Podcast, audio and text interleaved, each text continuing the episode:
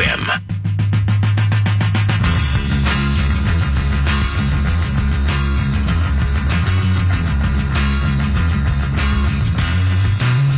The Ravens just hired a new defensive coordinator. His name is Don Wink Martindale. Don Wink. He's replacing Dean Pees.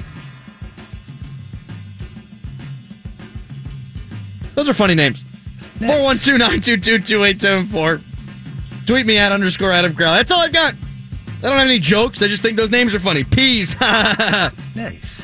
Wink. Ravens stink. Also, this just in breaking news. Brian is very astute as he sits here in the studio and does not listen to the radio show as it's going on. Uh, he thinks that Jon Gruden is bald, and I'm inclined to believe him. I just tweeted it out at underscore Adam Crowley. I need you to weigh in. Working theory: Jon Gruden is bald. Please discuss. Seriously, Crowley, I think he is. Like, okay, that press conference was just, first of all, that was the worst hair pr- press conference I've ever seen as far as hair goes. Like, what the hell was going on on that stage? You got Davis over there with like these weird ass bangs and that weird face. And then, like, okay, that might distract you from Gruden hair. But I'm a journalist. I dig deeper than just the surface. I'm not just going to stop at the weird guy on the left. I move over one over. And I notice that Gruden, well, you know, I've seen him on TV, but his hair's looking kind of strange. So I'm like, you know, I'm wondering, I'm wondering if that's a hairpiece.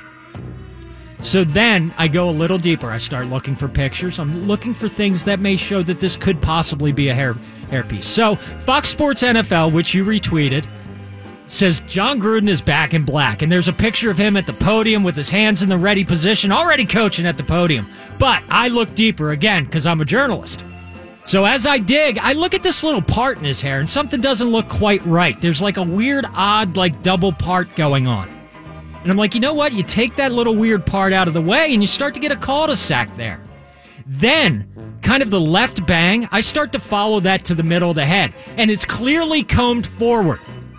So, in conclusion, my journalistic uh, exploration here, my my my uh, uh, I uh, lost my train of thought here, but my conclusion to all of this is that he is doing a weird Trump style comb over where he's coming from the middle, pulling it down to his left, and then he's got a little bit of hair to create the illusion that there's hair on the right.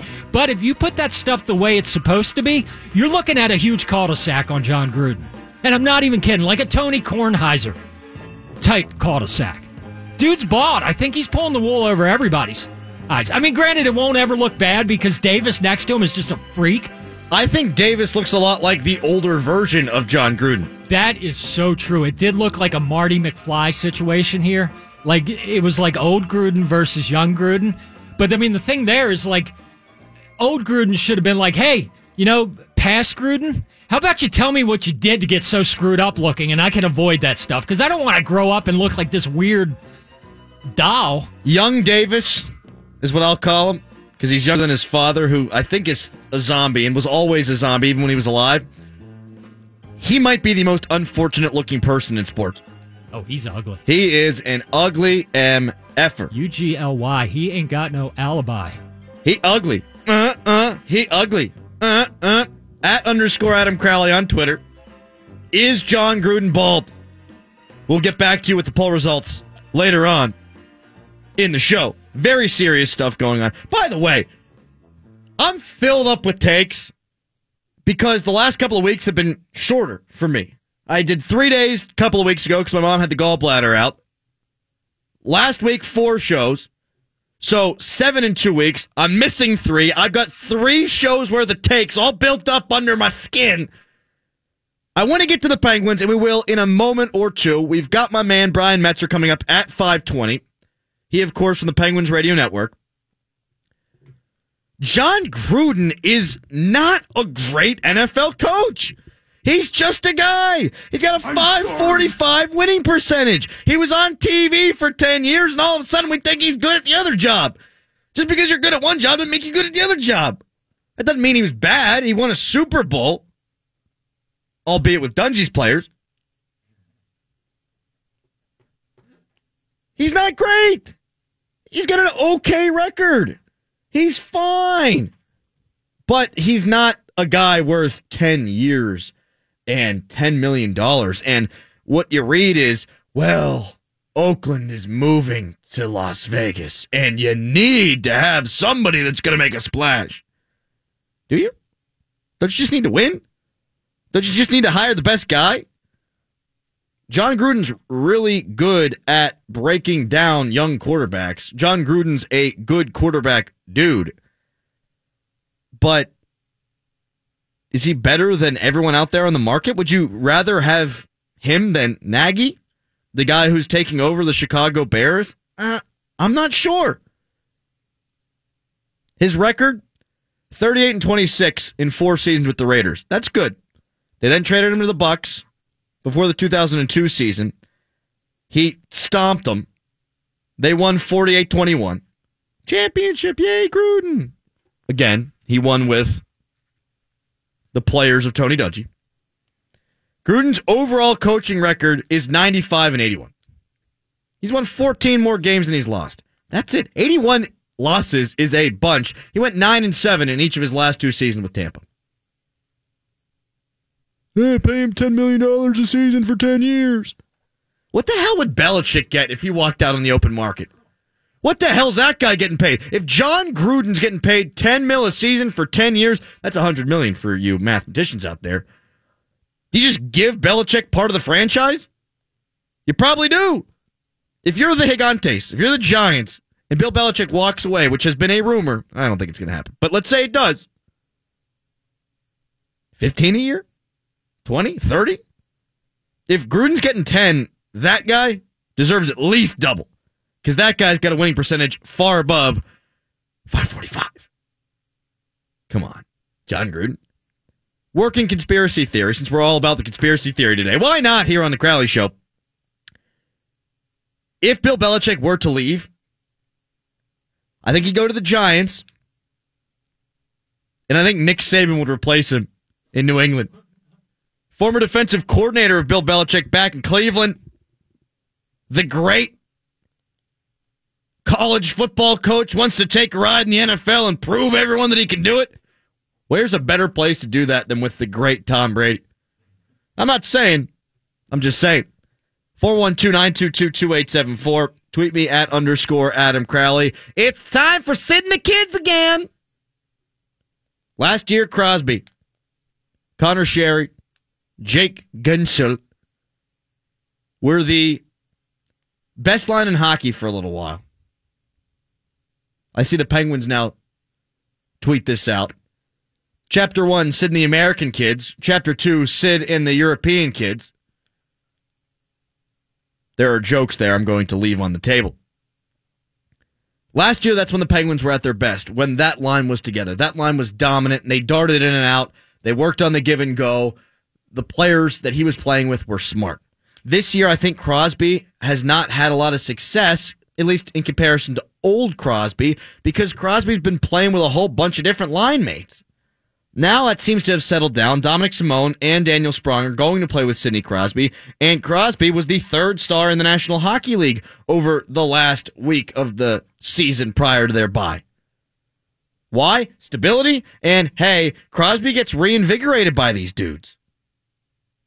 Crosby takes energy from them as much as they take energy from Crosby. And if you're as physically gifted as Daniel Sprong, and Sprong has a great shot, I would say already, other than Kessel, Sprong's got the best shot on the team. Seen him a handful of times. That guy's got a shot. And with Sidney Crosby feeding him to him, hello. What I love about Sprong is he's played five games and shot the puck 18 times. Daniel Sprong ain't afraid, man. He's going to play his game. And a lot of guys, when they get with Sidney Crosby, they're looking at him too much. And who wouldn't? He's got a beautiful behind, really good hockey player. In that order, I would say. So I think a lot of times players defer to Crosby. Sprong is not. Simon, he's kind of there for the ride, but he started to get a better chemistry going with Daniel Sprong of late, and Sidney Crosby's going to make any player better. If the Penguins want to have the depth they've had the last couple of seasons, the best way to do that is to leave the young guns up on the line with Crosby. Crosby can be the defensive conscience. Crosby can set these guys up. And then there's a trickle down effect. The second line becomes better. You can separate Malkin and Crosby, or Malkin, Crosby, and Phil Kessel. Yeah, that's the way to go right there. The Penguins have tried everyone and their mother with Crosby this year. It's time for Sid to get some stable line mates. Those are the guys I want to see with him. Ride and die, baby. With Simon and with Sprong. Sometimes when I watch Sprong, I get sprung. Like spring. Tim Benz wrote a good column in the Trib. He said he's tired of people talking about how the Penguins are tired. And I'll agree with that. I think it lacks legitimate analysis. It's a blanket statement. He says it's intellectually dishonest. He's right. I'm sure there is fatigue with the Penguins. But wouldn't there have been fatigue after the back to back cup appearances in 08 and 09? Crosby admitted in the playoffs the Penguins were tired. But they had 101 points throughout the regular season. They were one of the best teams in hockey that next year. Fatigue didn't seem to bother them then. In 1993, the Penguins had won back to back Stanley Cups. In 93, they had a President's Trophy winning team and might have been the best team out of those three. Other teams in the league have won more than two cups in a row. These Penguins have problems. I'm sure that they're tired a little bit, but they're not all fatigue related. Crosby and Malkin haven't upheld their typical outstanding play. Is because they're tired? No, it's because they haven't had consistent line mates. And they've been a little unlucky. Schultz has been hurt. Cole's been in and out of the lineup. Letang has been terrible coming off his injury. The goaltending hasn't lived up to the hype. Those are the issues. The Penguins aren't tired. They're flawed. That's reality. 412 922 2874. Tweet me at underscore Adam Crowley. Really fascinated by this Jon Gruden hairpiece, though. Evil Scott Lou says, You'd think he'd be able to afford a better piece. Well, he will now. Although, Mark Davis is a rich son of a gun. And yeah. that guy has never afforded a better piece. yeah, that, that blows that argument right out. Come on. Blake tweets at underscore Adam Crowley. The Jags already beat Yins once, so how are they going to be underdogs still? And don't say, well, the Steelers weren't as good as them. That's a cop out. Here's the deal, Blake. The Jags are underdogs because the Steelers are favored by seven. That makes you an underdog. Last night, Georgia was the underdog. Bama was favored by five. That makes you an underdog. The Titans, I'm going to teach you a little thing about betting here and a little thing about Vegas. The Titans are 14 point dogs to the Patriots. Just to repeat, the Jags are seven point dogs to the Steelers. That's why they're underdogs. And they're going to use that as their rallying cry. We beat them by 21 and now we're underdogs? How is that possible? And that's one of the reasons why I think Steelers PR has said, eh, Ben, maybe don't go out there and say anything. Because they're already rallying around this as is. But the reality is, Blake, that the Steelers weren't as good back then. He says that's a cop out. Uh, okay, maybe, but the Steelers didn't have an identity. They were three and two at the time. You know what the Steelers did the rest of the way? They went ten and one. So it shows you that they did find themselves over the course of the season. The Steelers were four and five to start last year. They started giving the ball to Le'Veon Bell, and they rattled off eight straight wins. You can get better as the season goes along. The Steelers have. I would argue that Jacksonville hasn't. Jacksonville was three and three in their last six in the regular season. It moves to four and three whenever you see what happened against the Bills last week. That doesn't exactly inspire any confidence as they beat that team by seven. By the way, Blake, just a little lesson here, pal. The Bills were seven point dogs going to Jacksonville. So Jacksonville's not playing great. The Steelers are playing as well as any football team in the league. That's why I'm picking the Steelers to drub them on Sunday. I already painted the picture yesterday. I could do it again. Blake Bortles walks out. It's frigid, 19 degrees, snow blowing all over Heinz Field. Already down seven. Ball in the 25. He turns behind him. Leonard Fournette's there. Why not trust him? Gives him the ball. Bam, two yard gain. Next play. Bam, one yard loss. All of a sudden, it's third and nine. Blake Bortles down seven on the road, 26 yard line in Pittsburgh. The snow flurry's going, 19 degrees. Throws an interception. I don't believe in Jacksonville at all. But we talk puck with Brian Metzer next. Does he like sitting the kids? And what's the biggest key to the second half for the Penguins? You're listening to The Crowley Show. EN Pittsburgh.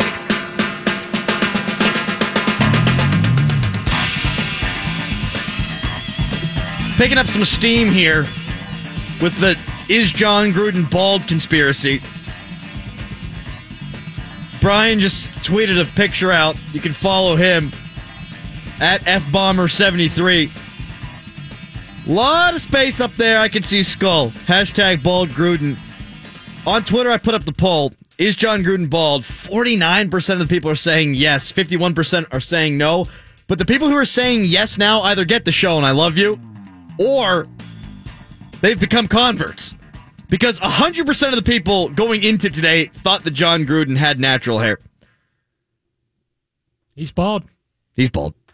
We broke it. Here, you heard it first on the Crowley Show. Breaking news. It's what we do, people. We do. Brian Metzer breaks some news. Did back in his day. He's not bald. Brian, how are you?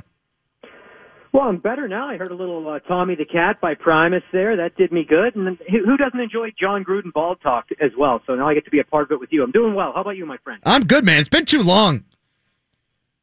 It, it really has. I mean, I'm. Try- I was just trying to think of it, and I think we. Uh, you were going to dye your hair, if I'm not mistaken, the last time we talked. So since we've talked, Brian, uh, my hair got dyed and my chest got waxed. So things are going great. And hopefully we talk again before, but uh, on January 29th, I will be getting my belly button pierced unless I have a six pack. My God, man, what is going on with you? You've run amok. I will do anything for the show. Brian Metzer joins us here on the Crowley Show. Uh, Metzer, uh, my friend Tim Benz wrote a column saying that he's tired of people saying that the Penguins are tired, and I'm inclined to go with him on that. Maybe they are tired, and for good reason. Uh, certainly, some of the key players are a little bit fatigued, I would imagine, but I don't think the Penguins are tired as much as they are flawed. Uh, I would agree with that. And when I say when you use the word flawed, it's a it's a term that I used early this season as well to describe them because it just felt like the roster was a bit flawed in general. When you look at it, the depth that they lost last year in the form of Trevor Daley moving on, Chris Kunitz moving on, Matt Cullen, uh, Nick Bonino, all of those players leave, and they were all pretty versatile. They could play a lot of different roles for you in that lineup, and the players that have replaced them don't have the upward mobility in the lineup that some of those guys did. So when somebody goes down with an injury, be it one of the big guys, if Kenny Malkin's missed four games this year, you didn't have a center that you could just elevate and put into Geno's role on the second line. If Sid were to go down, you can't easily replace him, and so on and so forth. So for me, I just feel like when you look at this team right now, the depth was such a luxury for them that they had for two years, and they parlayed it into two Stanley Cups. And not a lot of teams in the National Hockey League can make that happen in a cap-based era. So uh, kudos to them for having done it. But right now, it's uh, on Jim Rutherford to find a way to maybe sort of retool things moving down the stretch. So uh, I think that's a, a pretty accurate evaluation. It's a little bit flawed right now. I like the new top line. If it's going to be Crosby and Simon and Sprong, I think Sprong's definitely here to say. What say you about Simon? And do you think that this is the line the Penguins should run with for a little while here? I would certainly keep them together at this point, uh, at least in the short order. Daniel Sprong's done nothing to prove that he can't handle playing at the National Hockey League. Everybody tried to sell the bill of goods that said that he wasn't a good defensive player. Well, I watched him really break his tail a couple of times in the past, in the last game to get back and make a couple of defensive plays. He's not been a liability. He had one giveaway by my recollection all the way back in the Detroit game on New Year's Eve, and that wasn't even really that egregious. It was in the offensive zone he made a play by the blue line to try and just throw the puck back deep, and it was picked off by Dylan Larkin, and he came out with it. And they were a little bit liberal, I felt, in giving a giveaway in that situation. I probably wouldn't have awarded it that way. It was more of a picked off pass, which, yes, I get it. That's what a giveaway is.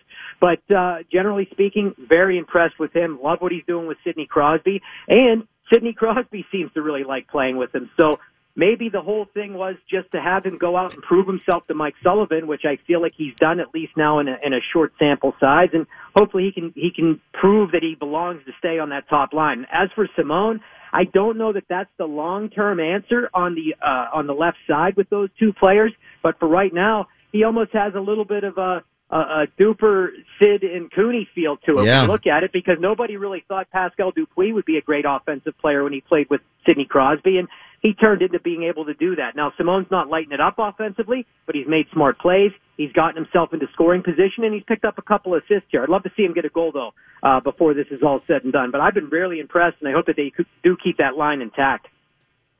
I think that they've got that tic tac toe thing that Sidney Crosby loves so much. Uh, they're good at finding space. They're both quick. And what I love about Sprong in particular, and you're right about the defensive game. I mean, he, he back checked the other day, and I, I was aghast. I was told he's not allowed to do that.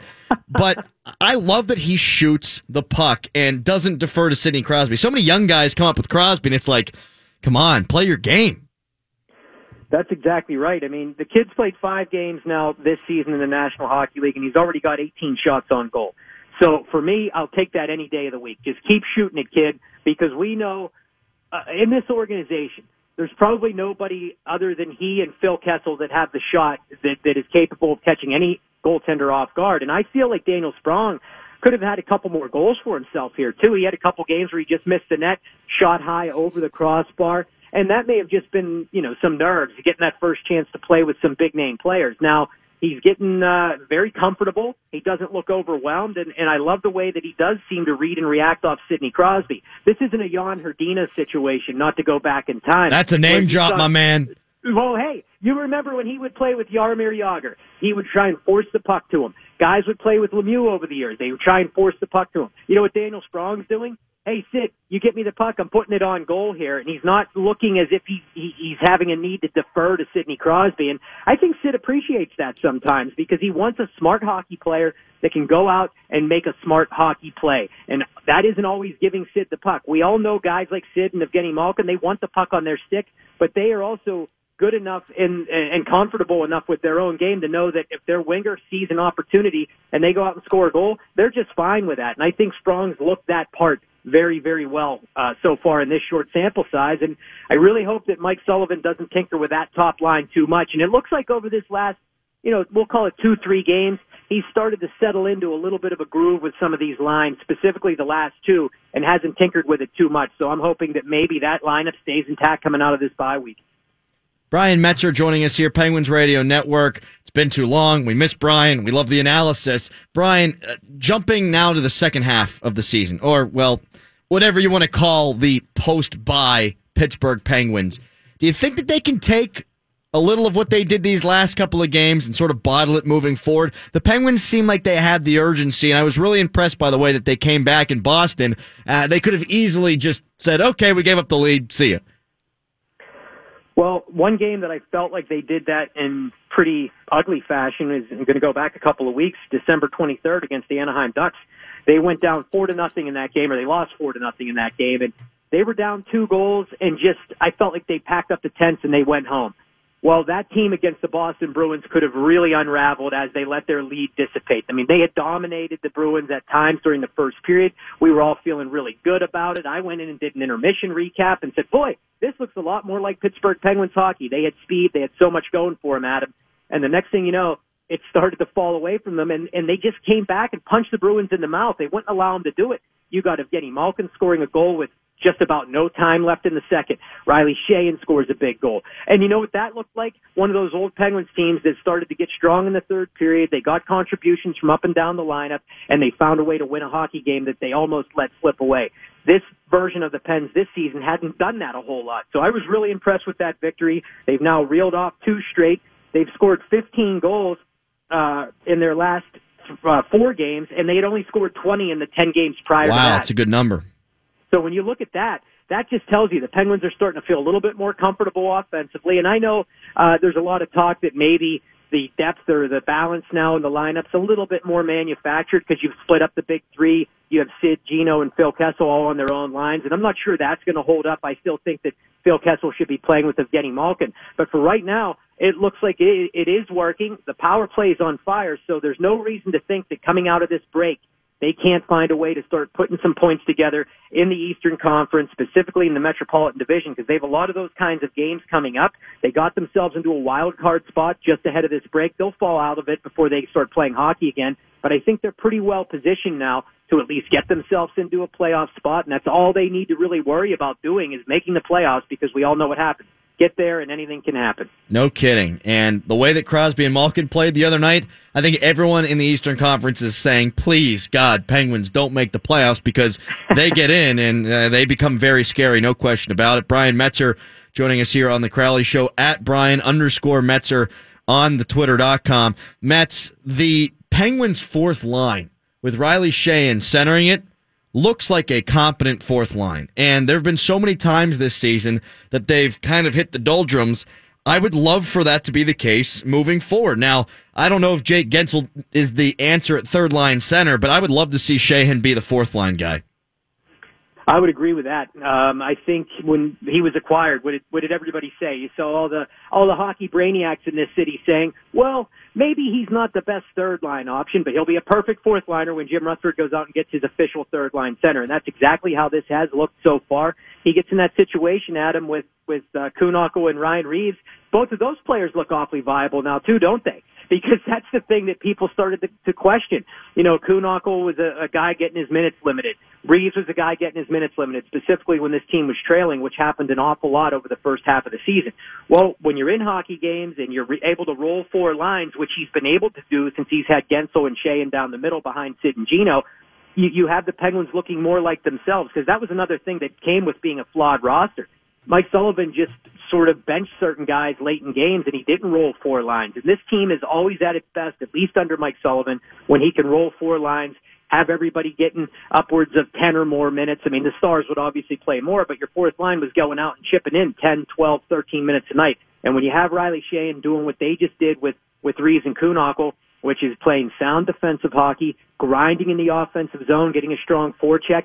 They had a 33 minute or 33 second shift uh, in the offensive zone where they just had um, uh, just uh, I forget what line it was, but it had the Bruins pinned back for that period of time. They even got a line change. The Geno Hagelin Hornqvist line was able to hop on because of the work of that fourth line. So I've been very impressed with them in a uh, again a very small sample size, but I think right now you're starting to see some semblance of lines that Mike Sullivan's growing a little bit more comfortable with, and he'll keep them intact here potentially. And I think that's going to give them a chance to win some hockey games because it's a little bit more comfortable for him as well as the players. Brian, you're really good at what you do, man. We love having you on. We got to make this happen more. We're not going to pay you anything, so it's up to you whether you want to keep coming on. But we'd love to have you every week, man. You know what? You say the word, my friend. I will join you anytime. I love talking puck with you. I maybe someday I'll have to come by and do it in person. And, and we still got to get together for a beer, man. This this has been talk now for three seasons. I feel like you're a young lady dodging me, and I'm trying to court you or something. That's exactly what's happening. Uh, that that explains why you sent me that weird uh, selfie last night via text. Uh, really going after it. Here's what we need you to do, Metzer. We need you to. You got 19,000 Twitter followers. I'm sitting here at six because I'm a total loser. What we, we need you to do is you need to get me more Twitter followers so that the show can become bigger, so that we can eventually pay you, and then there you go. You know what? Uh, that sounds like a deal because you know I'm I'm losing gigs like crazy this year. Thank God for the Penguins radio network. People are just casting Mets aside. You're nice enough to have me on the show, so if we can make that a paying gig and I can have some hand in making that happen, we will have to make that happen. I'm guessing it's not going to happen. Thanks, buddy. Take care, my friend. I know where you work because I work there too. Damn it, you're right. See you. Take care. Brian Metzer. What a guy. Penguins Radio Network. And uh, Beaver County Times shutting down, man. I don't know if they're shutting down officially. I probably shouldn't say that, but they lost Madden. They lost Metzer. I don't know if Muller from the station across the street still has a column anymore. Uh, they lost Chris Bradford. They lost the other Chris Mueller. All these guys are quality at what they do with the written word. And now they're fading to darkness, and the Trib is picking up the castoffs, and the Trib used to be in big trouble, and I feel like they're doing okay now. They got Benji writing columns, they got Madden writing columns now. This media world, ever shifting. On that topic, you got to hear what Steve Kerr had to say about the ever changing media world. That's next. I've got a hot take on it, baby. It's the Crowley Show.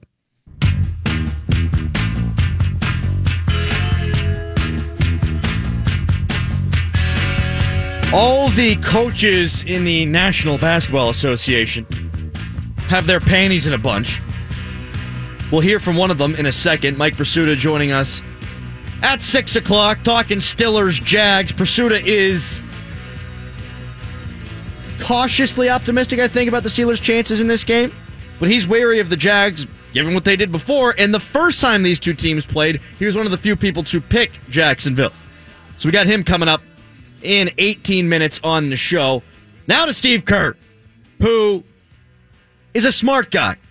Now he's got the easiest job maybe in all of sports to win with that franchise. But he's a smart guy. He's a thinker. He often has smart things to say after basketball games. And here's what he had to say about LaVar Ball. And he pivoted to take on the media. Many of whom were really talented journalists covering the NBA. Um, and um, so we, you know, and this is not an ESPN judgment, it's a societal thing more than anything. But, um, you know, where we're going is we're going away from covering the game and we're getting closer to just sensationalized news. And um, it's not even news, really, it's just uh, complete nonsense. Um, but if you package that uh, irrational nonsense with some uh, glitter and some ribbon, people are going to watch. Um, so I've talked to, to uh, people in the media this year. I said, why do you why do you guys have to cover that guy? They say, well, we don't want to. Nobody wants to, but our, our bosses tell us we have to um, because of the ratings, because of the readership. So somewhere, um, I guess it's in Lithuania, LaVar Ball's laughing at all of us. People are eating out of his hands for no apparent reason, other than, you know, he's become like Kardashian of the NBA or something, and and that sells, and that's what is true in politics and entertainment and now in sports. Um, it doesn't matter if there's any substance involved with an issue. Um, it's just can we make it really interesting um, in a for no apparent reason. There's nothing interesting about that story. You know how many parents of my players have probably been at home going, why isn't he playing my kid? You know, and yet we're sticking a microphone in front of his face because it's uh, apparently it gets ratings. I don't know who cares, but people care. They must care, or ESPN wouldn't be spending, you know, whatever they're spending to send reporters to Lithuania when they're laying off people who are writing really substantial, you know, people like Ethan Strauss and Mark Stein are getting laid off. So, again, this is not this is not a condemn, condemnation of ESPN. It's not. It's um, it's not because it's you. It's the people. What you want more now than you have before is fun and opinion. Now, analysis is important. You're not going to be able to do a sports show without giving thoughts and opinions on sports. But it's sports. It doesn't need to be uber serious. And I feel bad that Stein lost his job, but ESPN fired a bunch of journalists or laid off. Sorry. A bunch of journalists because you people didn't want the journalism. They had a journalism site. No one read it. So they got rid of the journalism site. Steve Kerr talked about irrational nonsense. I like to think the Crowley show does rational nonsense. We like to have fun. We like to screw around, but we like to give substance as well. But I do not like it when journalists, and so many of them retweeted that clip today and yesterday.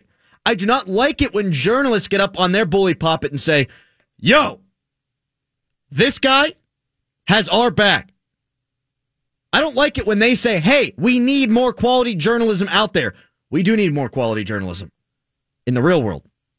We do need more quality journalists who unearth information in politics. We need quality journalists who go overseas and report on important things that have to do with the United States. We need real journalists in the real world. We're talking about sports.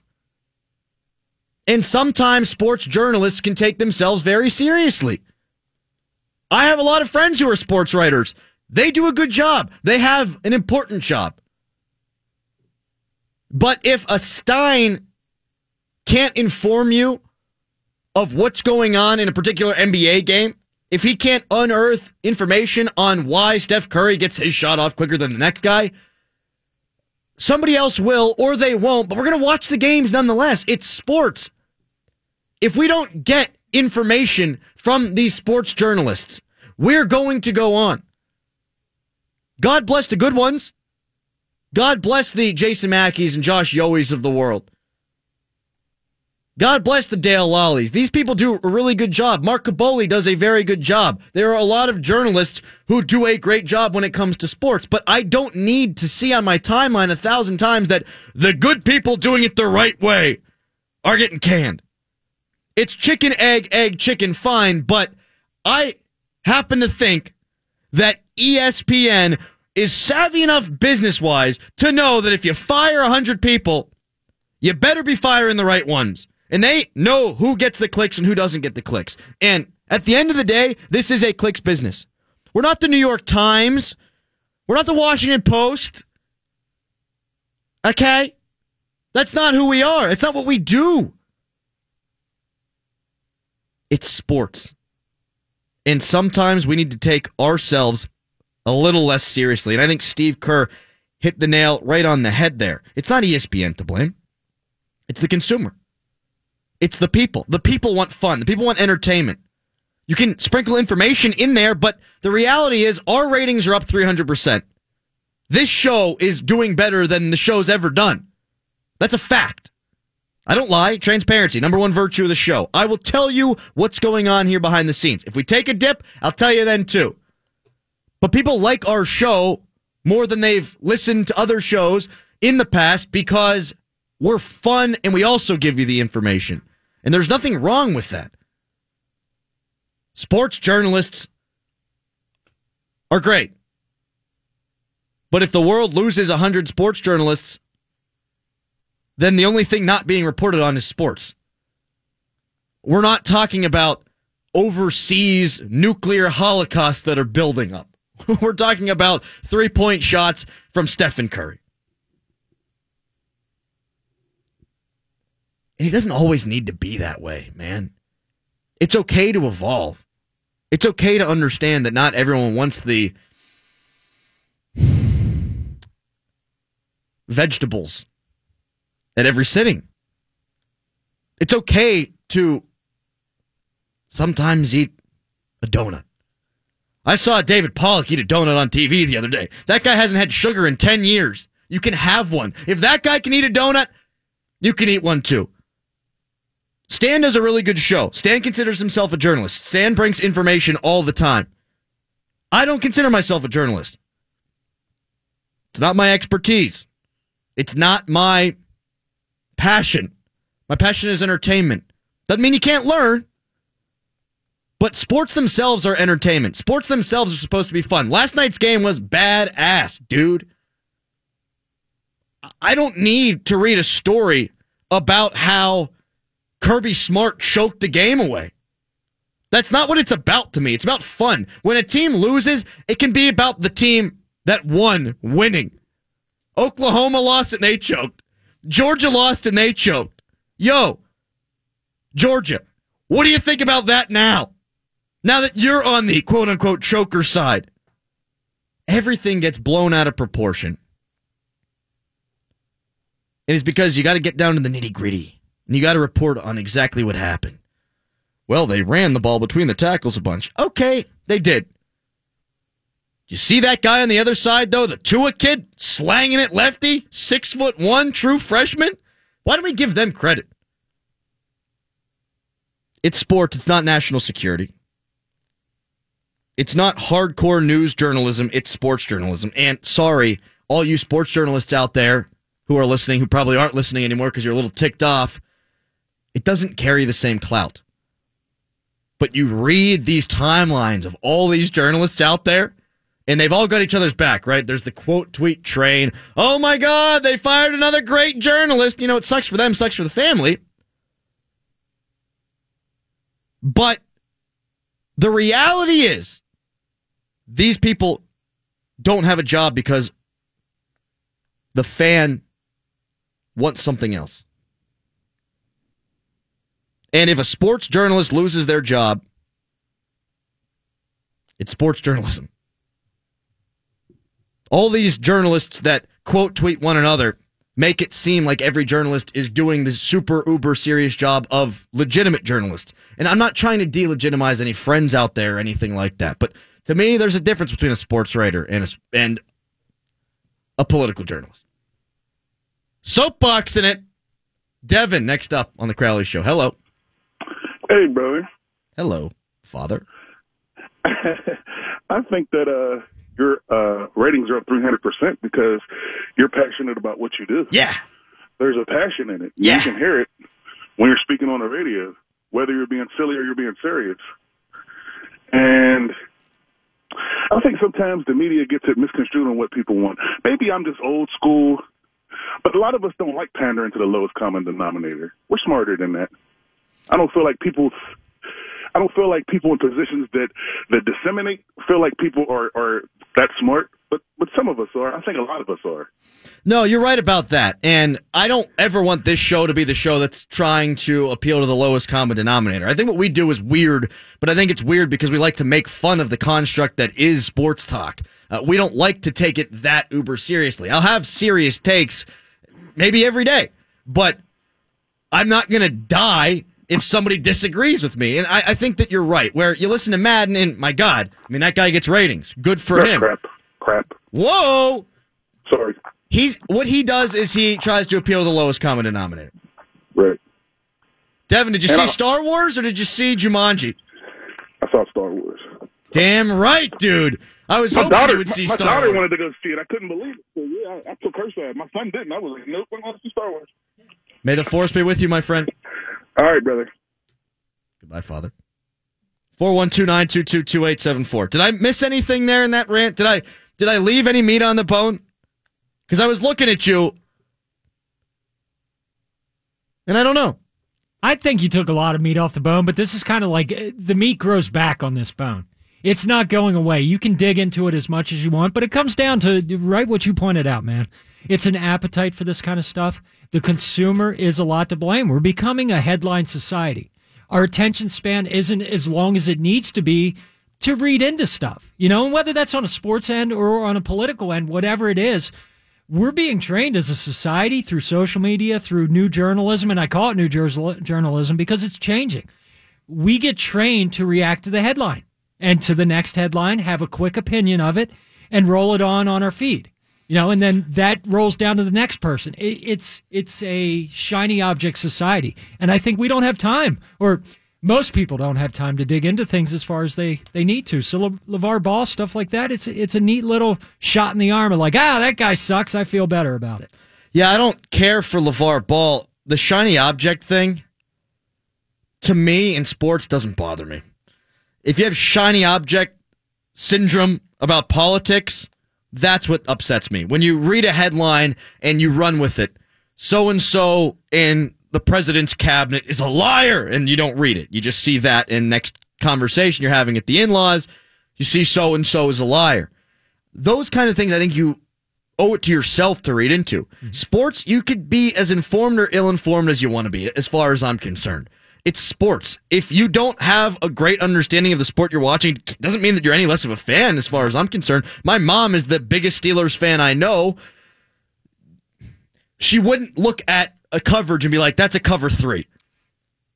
So what? Does that make her a less fan? No. I mean, 90% of the people probably don't look at it and go, cover three, cover three, that's cover two. He didn't jam him off the ball. Like, to me, you can, when it's sports, consume as much as you want, consume as little as you want. If you, if you want to have an opinion on something more important than sports, as far as I'm concerned, then maybe you should read up on it. That's where I fall. Coming up next, this guy is informed. And he is a good sports writer and a sports journalist. He's Mike Prisuta of the DVE Morning Show. He's one of our favorite people. It's the Crowley Show.